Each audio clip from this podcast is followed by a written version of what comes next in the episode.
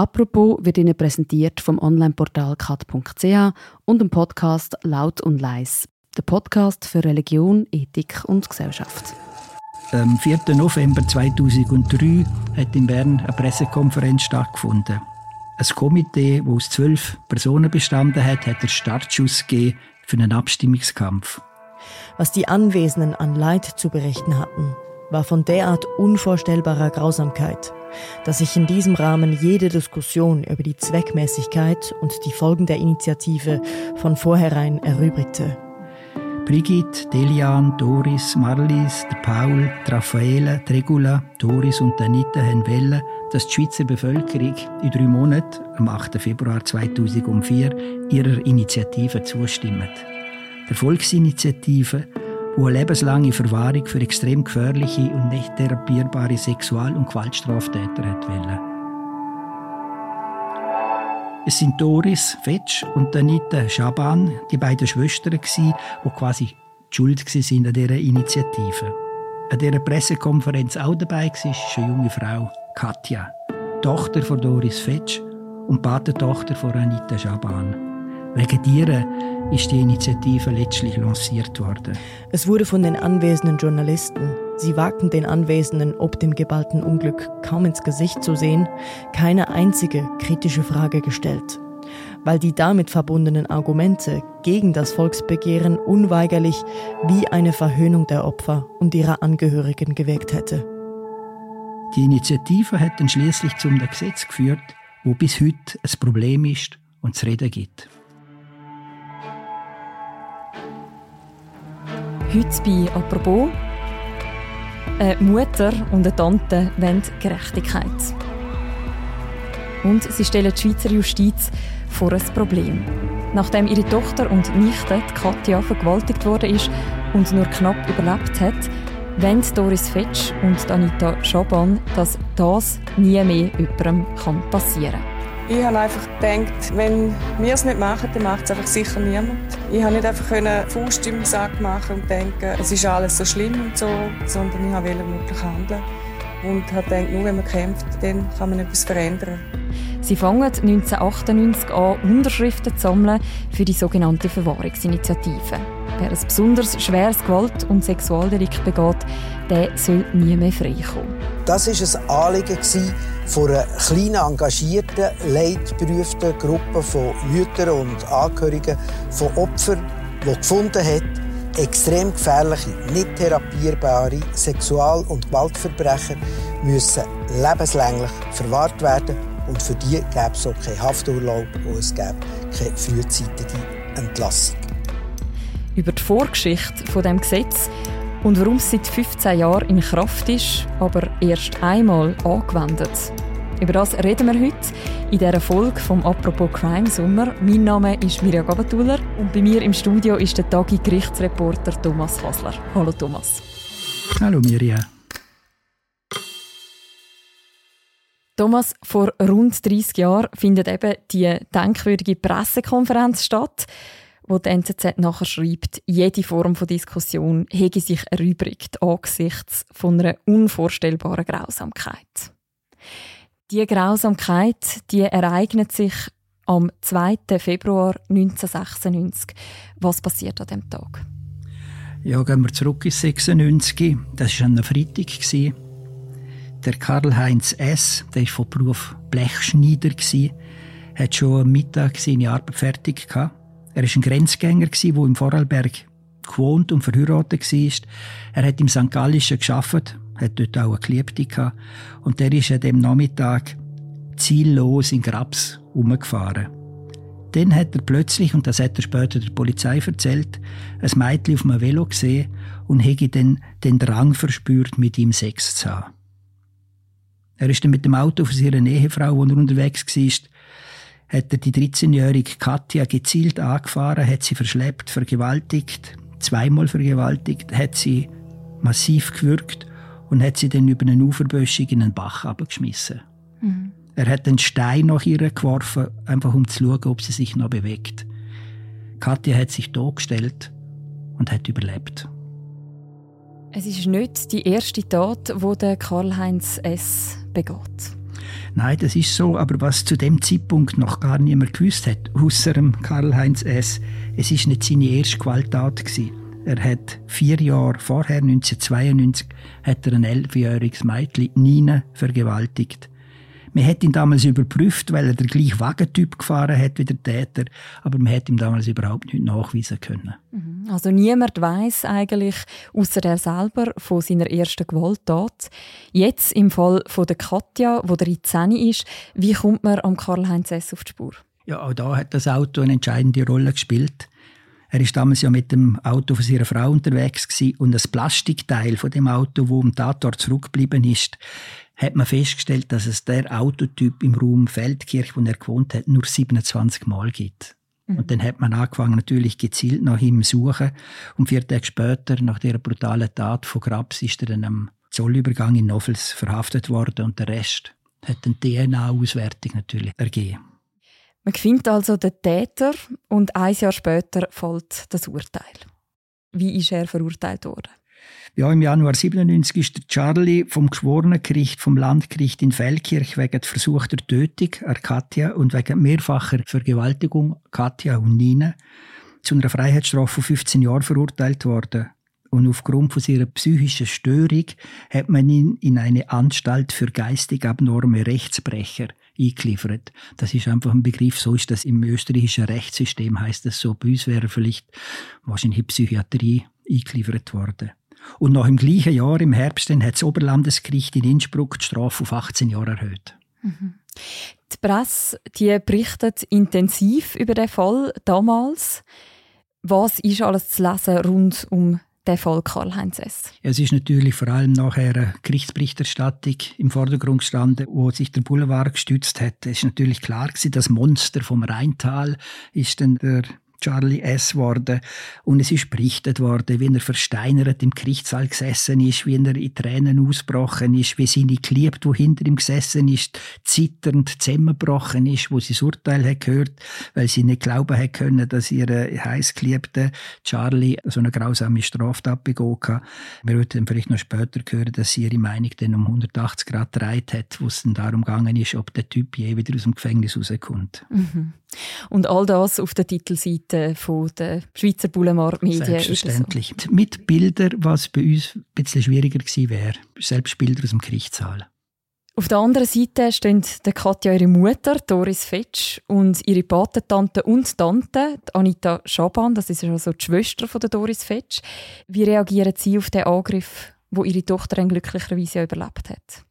Also Anita Schaban hat bei verschiedenen Gelegenheiten erzählt, wie die beinahe Tötung von ihrem Patenkind durch einen Wiederholungstäter sie dazu gebracht hat, sich einmal mit dem Strafgesetz und dem Strafvollzug in der Schweiz zu beschäftigen. Also ich muss sagen, mir macht es ein bisschen Sorgen, weil ich gesehen habe, was für Täter das da jetzt therapiert werden. Und sie hat dann gesagt, ihr sei dann plötzlich klar geworden, dass die Bevölkerung in der Schweiz nicht genügend geschützt sind vor Tätern, die extrem gefährlich sind und wo ein hohes Rückfallrisiko haben. Und sie hätten zusammen eben mit ihrer Schwester, mit der Doris Fetsch, eine Selbsthilfegruppe gegründet. Licht der Hoffnung hat die geheissen.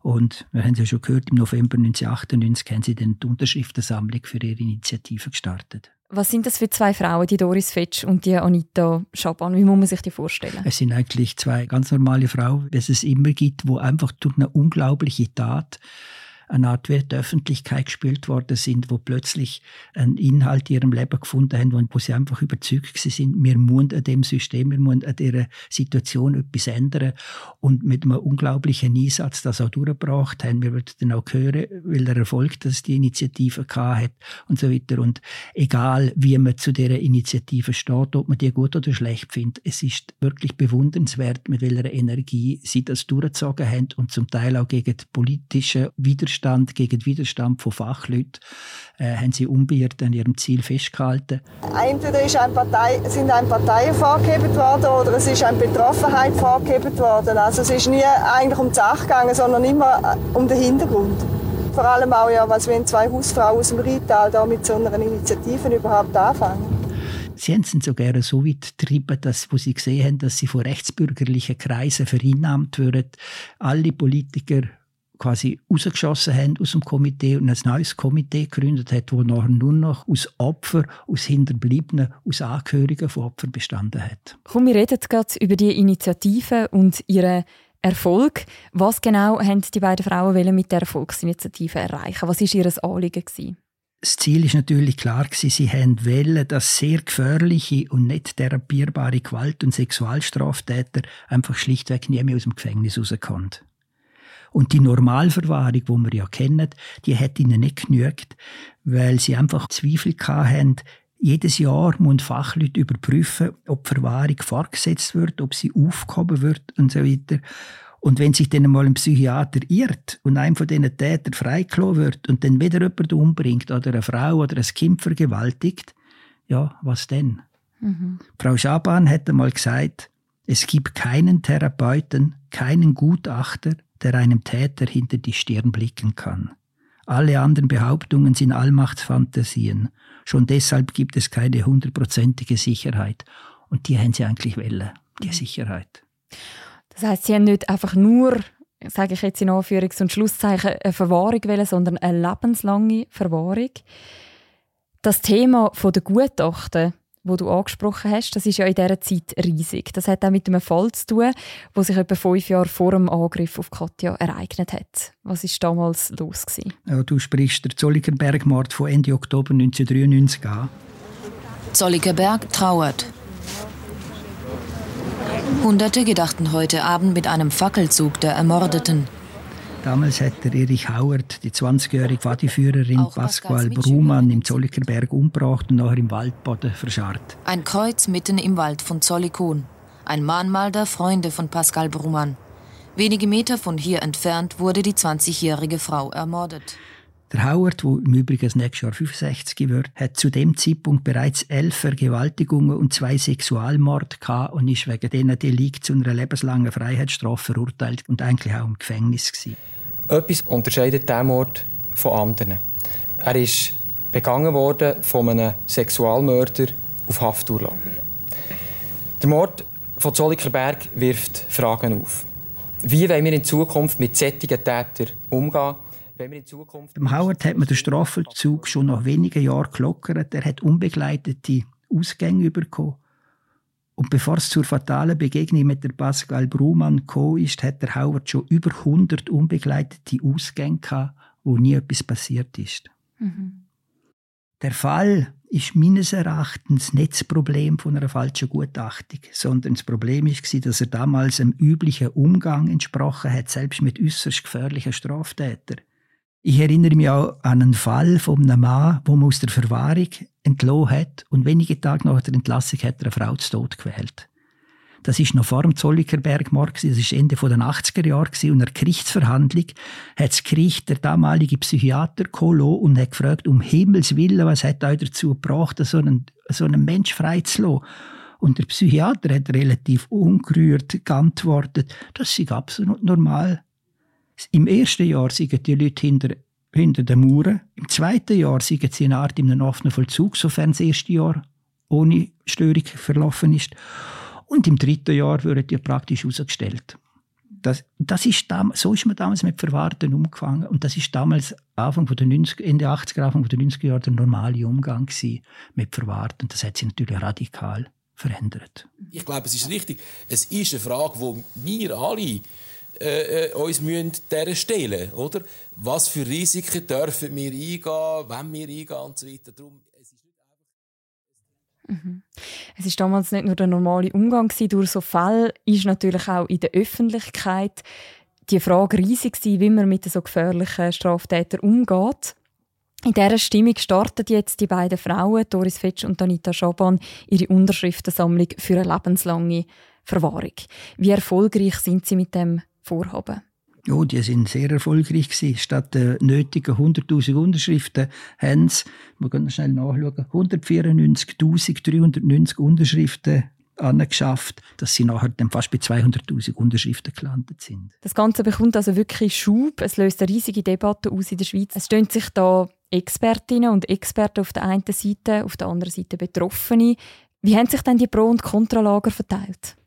Also die Haltung der BefürworterInnen kann man eigentlich auf folgende Aussage zurückführen, wo auch natürlich gesagt worden ist damals im ganzen Abstimmungskampf. Es sei unsere Pflicht, Kinder und Frauen vor nicht therapierbaren Wiederholungstätern zu schützen und wir dürfen uns mitschuldig machen, wenn wir akzeptieren, dass immer wieder Gewaltverbrechen passieren, wo man hätte können verhindern, wenn man die Leute nicht rausgelassen hätte aus dem Gefängnis. Das ist so quasi die Grundhaltung der Befürworter gewesen, wo auch für viele Leute nachher auch das Motiv war, um zu sagen, da bin ich sehr dafür. Die Haltung der Gegner ist es ein bisschen schwieriger, weil es ist natürlich sehr auf einer technischen Ebene war. Die einen haben auf die Europäische Menschenrechtskonvention verwiesen und haben gesagt, im Absatz 5 heißt jede Person, die Freiheit verloren hat, hat das Recht, zu beantragen, dass das Gericht innerhalb von einer kurzen Frist entscheidet, ob die Haft der Freiheitsentzug rechtmäßig ist. Und aus dem heraus hat man abgeleitet, dass man am Freiheitsentzug vor allem einen, wo natürlich mit einer Maßnahme zu mit einer Strafe regelmäßig muss überprüfen. Das ist aus der Europäischen Menschenrechtskonvention abgeleitet. Und dann hat es noch ein anderes Argument gegeben, wo man gesagt hat, die gerichtlichen Psychiater seien fachlich gar nicht in der Lage zu sagen, ja, der ist die nächsten 30, 40, 50 Jahre bis das Lebensende gar nicht therapierbar ist ja auch komisch auf eine Art, oder? weil Psychologie und Psychiatrie geht ja eigentlich davon aus, dass ein Mensch veränderbar ist über die Zeit hinweg. Mhm. Und das ist dann das zweite Argument, das mehr von den Fachleuten herkommt, ist aber natürlich auch sehr ein nüchternes, sehr ein sachliches Argument ist. Mhm. Also man hat die Sachlichkeit auf der einen Seite, die Emotionalität auf der anderen Seite. Wie endet denn der Abstimmungskampf am Schluss? Ja, am 8. Februar 2004 wird der Initiative zugestimmt. Unheilbare, hochgefährliche Straftäter sollen bis an ihr Lebensende weggesperrt werden. Gegen Bundesrat, Parlament und nahezu alle Parteien haben Volk und Stände die Verwahrungsinitiative deutlich angenommen. 56,2 Prozent haben Ja gesagt, 19 fünf Zweitel Kantone haben zugesagt. Wir hätten nachher bei einer Analyse festgestellt, dass die Personen, die sich selber der äußeren Linken zurechnen, die haben mit 68 Prozent Nein gesagt. Und die Leute, die sich der äußeren Rechte zurechnen, die haben mit 87 Prozent Ja gesagt. Und die Leute, die sich politisch in der Mitte verorten, bei denen ist der Ja-Stimmenanteil bei 60 Prozent. Es geht gerade weiter nach der Werbung. Laut und leis ist der Podcast vom Onlineportal kat.ch. Er behandelt relevante und aktuelle Themen rund um Religion, Ethik und Gesellschaft. Ob im Gespräch mit einem spannenden Gast oder in einer gescheiten Debatte, Sandra Leis lädt Menschen ein, die sich mit der Welt auseinandersetzen, über den eigenen Tellerrand rausschauen und etwas zu sagen haben. Der Podcast Laut und Leis erscheint alle zwei Wochen am Freitag auf der Webseite kat.ch-podcast und überall dort, wo es Podcasts gibt. Thomas, kannst du dir erklären, wieso die Initiative so erfolgreich war damals? Es gibt meines Erachtens gibt vier Gründe dafür. Das eine ist, dass die Initiative auch von einer medialen Begleitung profitiert hat, weil in den Medien kaum ist irgendetwas Gravierendes passiert, ist natürlich auch breit berichtet worden. Und in dem Zusammenhang ist auch immer wieder die Initiative thematisiert worden, wenn es um Kindsmissbrauch oder wenn es um die Tötung von Frauen gegangen ist und so weiter. Der zweite Grund ist, die Initiative hat ein populäres Anliegen vertreten wo man sich eigentlich problemlos dahinter stellen kann. Es geht um den Schutz von unseren Kind vor gefährlichen Tätern. Da kann man doch einfach schlicht nicht dagegen sein.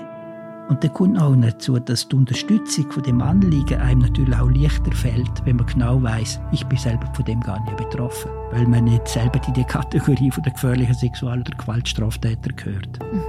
Zum Dritten, ich glaube, dass das Anliegen auch davon profitiert hat, dass die Bevölkerung die Tragweite von deren Entscheidung nicht kennt hat. Sie nicht gewusst hat, was mit der Annahme von Initiativen tatsächlich passiert. Einfach weil das nötige Fachwissen, zum Beispiel der Unterschied von Strafe und Massnahmen, nicht vorhanden ist, dass man nicht hat beurteilen können, welche Konsequenzen eine Strafe oder eine Massnahme hat. Das hat im Übrigen auch die Abstimmungsanalyse gezeigt. Die Hälfte von denen, die Ja gesagt haben, haben gesagt, sie hätten Ja gesagt, weil es um eine gerechte Strafe ging, also um Vergeltung und um Abschreckung von potenziellen Tätern, die wichtig sind.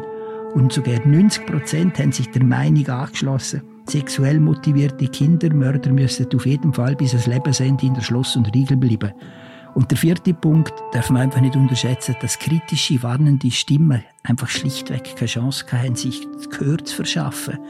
Wir haben ja gehört, es ist praktisch unmöglich gewesen, den emotionalen, aus persönlicher Betroffenheit vorbereichten Argument nüchterne, sachliche Fakten entgegenzuhalten. Da ist man einfach schlichtweg auf verlorenen Posten gewesen.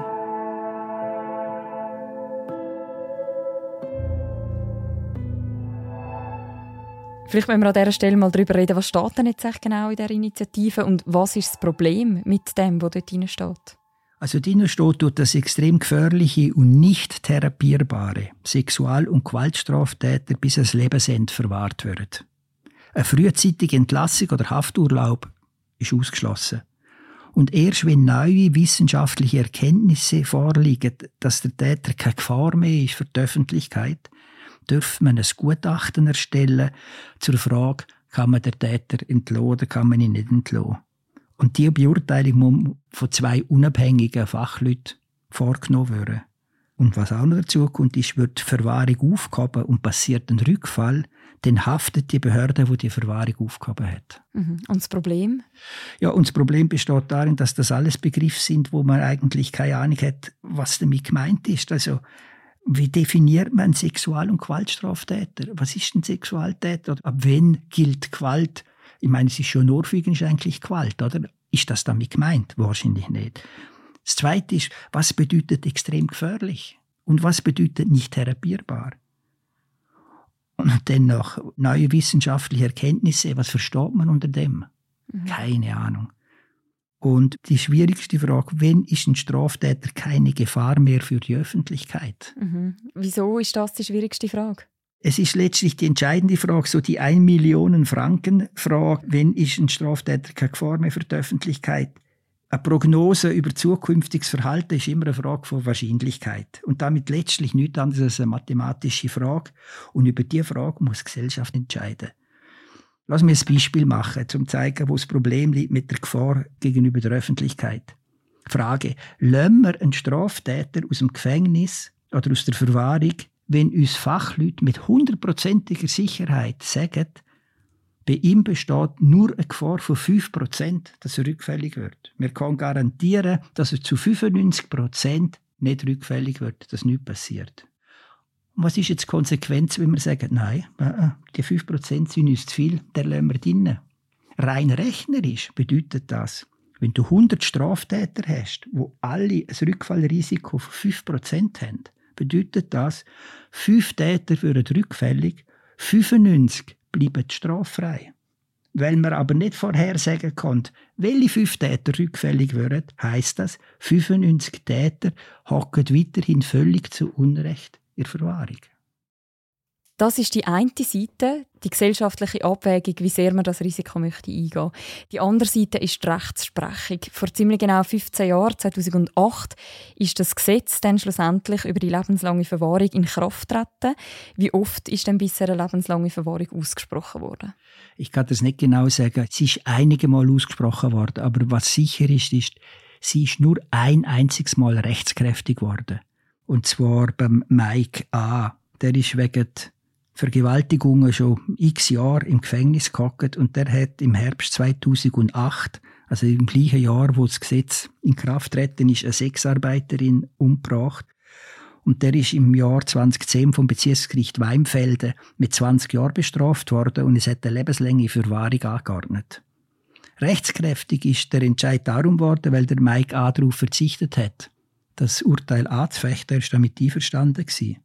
All anderen lebenslänglichen Verwahrungen, die bisher von irgendeinem Gericht angeordnet worden sind, sind aufgehoben worden, spätestens vom Bundesgericht. Und wieso ist das so? Wieso hebt das Bundesgericht schlussendlich die lebenslangen Verwahrungen auf? Das Bundesgericht hat gesagt, ja, im Gesetz steht dauerhaft lebenslang nicht therapierbar und das Bundesgericht sagt, untherapierbar heißt bis ans Lebensende nicht therapierbar. Und der Zeithorizont überstiegt natürlich die fachlichen Möglichkeiten vor forensischer, also das heißt vor gerichtlicher Psychiatrie. Einer der führenden forensischen Psychiater im deutschsprachigen Raum, der Norbert Nedopil, hat in seinem Standardwerk gesagt, Kriminalprognose auf Lebenszeit seien mit erfahrungswissenschaftlichen Methoden nicht zu begründen. Und Möglichkeit, menschliches Verhalten wissenschaftlich vorherzusagen, sind nur für einen überschaubaren Zeitraum möglich. Ja, also wie soll man bei einem Täter, der vielleicht noch 40 Jahre lebt, der vielleicht noch 50 Jahre lebt, voraussagen, dass er bis ans Lebensende nicht therapierbar ist? Und das kann ich nicht voraussagen, also kannst du das Gesetz letztlich nicht anwenden.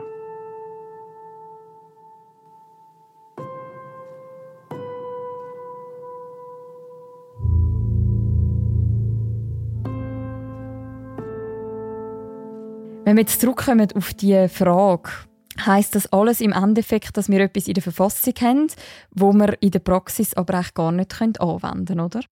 Und was sagt die ganze Diskussion rund um die Verwahrung über unser gesellschaftliches Verständnis vom Bestrafen, vom Strafen?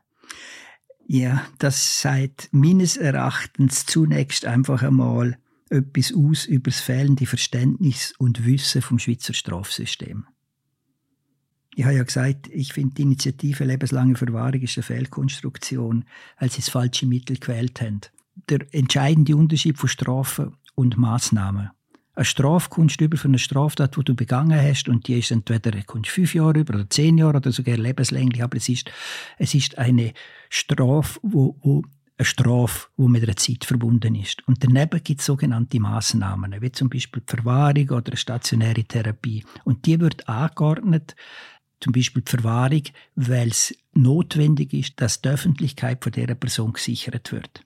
Das heißt, der Täter sitzt seine Strafe ab und wenn er dann noch so gefährlich ist, dass man ihn nicht rauslassen kann, muss er in die Verwahrung.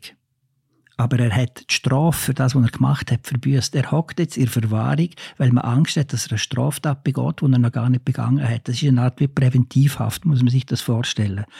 Das heißt, in Konsequenz, wenn der Grund für die Verwahrung wegfällt, wenn der Mensch, warum auch immer, nicht mehr gefährlich ist für die Öffentlichkeit, darf man ihn nicht mehr drinnen. Man muss zwingend ihn rauslassen, egal wie gefährlich das er ursprünglich eingeschätzt worden ist. Aber die Initianten wollen ja, dass der nicht mehr rauskommt. Also wäre es konsequenter gewesen, sie hätten nicht auf dem Massnahmerecht eine Initiative gemacht, sondern auf dem Strafrecht. Sie hätten zum Beispiel gesagt, bis 1971 ist Mord lebenslänglich gewesen. Dann hat man es ausgeweitet vom Strafrahmen her.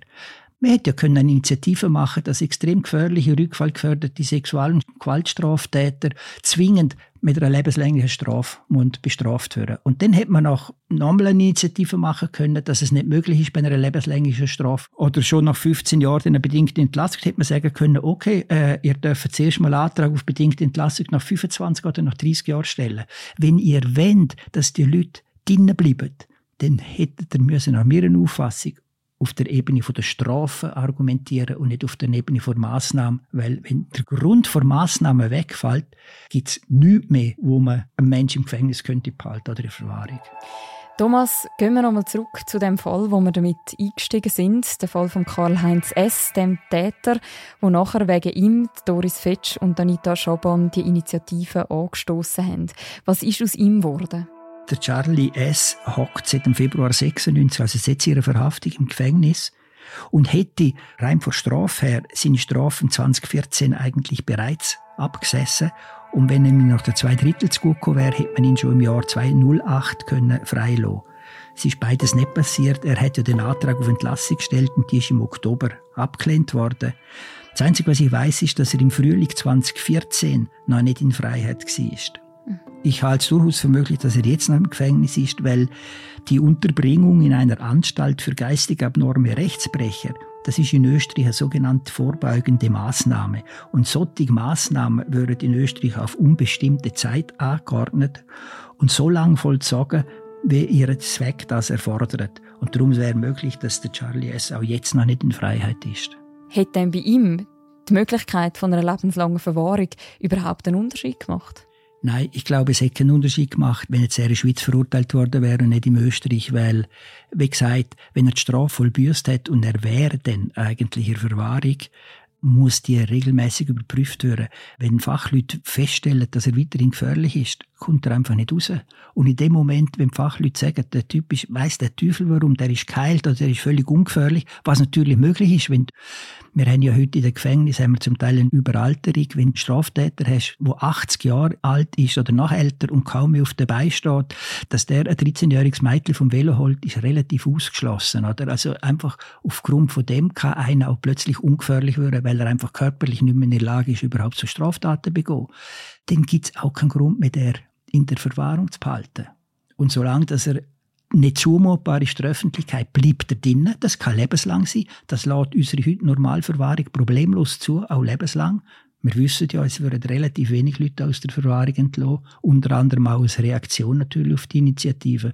Und wenn einer schlichtweg nicht mehr in der Lage ist, ein schweres Delikt zu begehen, dann gibt es keinen Grund mehr, der im Gefängnis Wenn man aus der Perspektive von der Doris Fetsch und Anita Schaban auf die Initiative schaut und auch von der Katja, ist ja die Absicht ein Stück weit mit dieser lebenslangen Verwehrung, die gefährlichen Gewalt- und Sexualstraftäter wegzusperren auf der einen Seite. Auf der anderen Seite hat sich aber ja ganz klar auch gegen die Gutachterinnen und Gutachter gerichtet, beurteilen müssen, wenn jemand wieder rauskommt. Hat sich in dieser Hinsicht etwas verändert seit dieser Verwahrungsinitiative?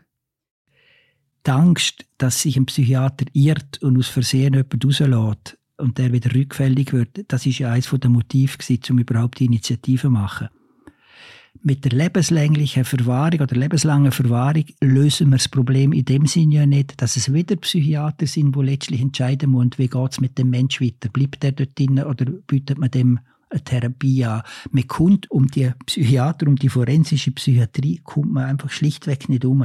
Also wenn es um Sexual- und Gewaltstraftäter geht, dann hat einfach die forensische Psychiatrie einen wichtigen, ich würde sagen, vielleicht sogar entscheidenden Einfluss auf die Art vom Strafvollzug, aber auch auf allfällige Lockerungen im Strafvollzug, auf Entlassungen, auf Therapien, auf Verwahrung und so weiter. Also ob jemand aus dem Strafvollzug rauskommt, aus einer therapeutischen Maßnahme oder aus einer Verwahrung, da sind die Anforderungen unterschiedlich streng, keine Frage. Aber um eine fundierte, möglichst fehlerfreie und nach allen Regeln der Wissenschaft, es so schön heißt, erstellte Analyse durch die forensische Psychiatrie, kommt man in keinem von diesen Fällen drumherum. Aber weil Menschen selbst bei größtem Bemühen einfach nicht fehlerfrei sind, gibt es ein kalkulierbares Restrisiko. Und nach meiner Meinung muss die Gesellschaft bereit sein, das kalkulierbare Restrisiko zu tragen. Weil die Alternative die wird ich eigentlich gar nicht denken. Die Alternative ist eine menschenunwürdige Justiz und sind überfüllte Gefängnisse. Danke vielmals, Thomas, für die Geschichte und die Einordnungen. Danke dir, Mirja.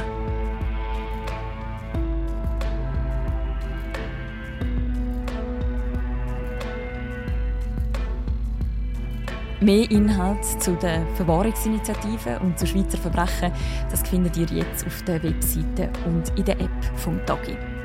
Und wer noch mehr möchte in die Frage eintauchen, wie wird eigentlich ein Mensch zum Täter oder zur Täterin, dem kann ich den Podcast «Hinter der Tat» empfehlen.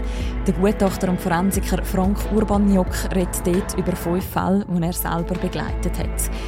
In der aktuellen dritten Folge über einen Schmuckräuber wo in der Schweiz fünf äußerst brutale Überfälle begangen hat und wo die Frage im Raum gestanden ist, wieso greift ein Mensch zu so extremer Gewalt. Der Podcast gibt es mit einem exklusiven Vorabzugriff für alle, die ein Abo haben vom Tagi oder von einem anderen Tamedia-Titel. Wer noch kein Abo hat, für den gibt es vom Tagi ein Spezialangebot. Den kann man nämlich drei Monate zum Preis von einem Monat lesen und hören. Alle Infos dazu findet ihr auf podcast.tagesanzeiger.ch. Und auch bei «Apropos» gibt es nächste Woche mehr zu Schweizer Verbrechen. Der Philipp Loser redet dann nämlich mit dem Andreas Dobler über einen terroristischen Mord von der RAF, wo sich in den 80er Jahren mitten in Zürich im Schopwil am HB abgespielt hat.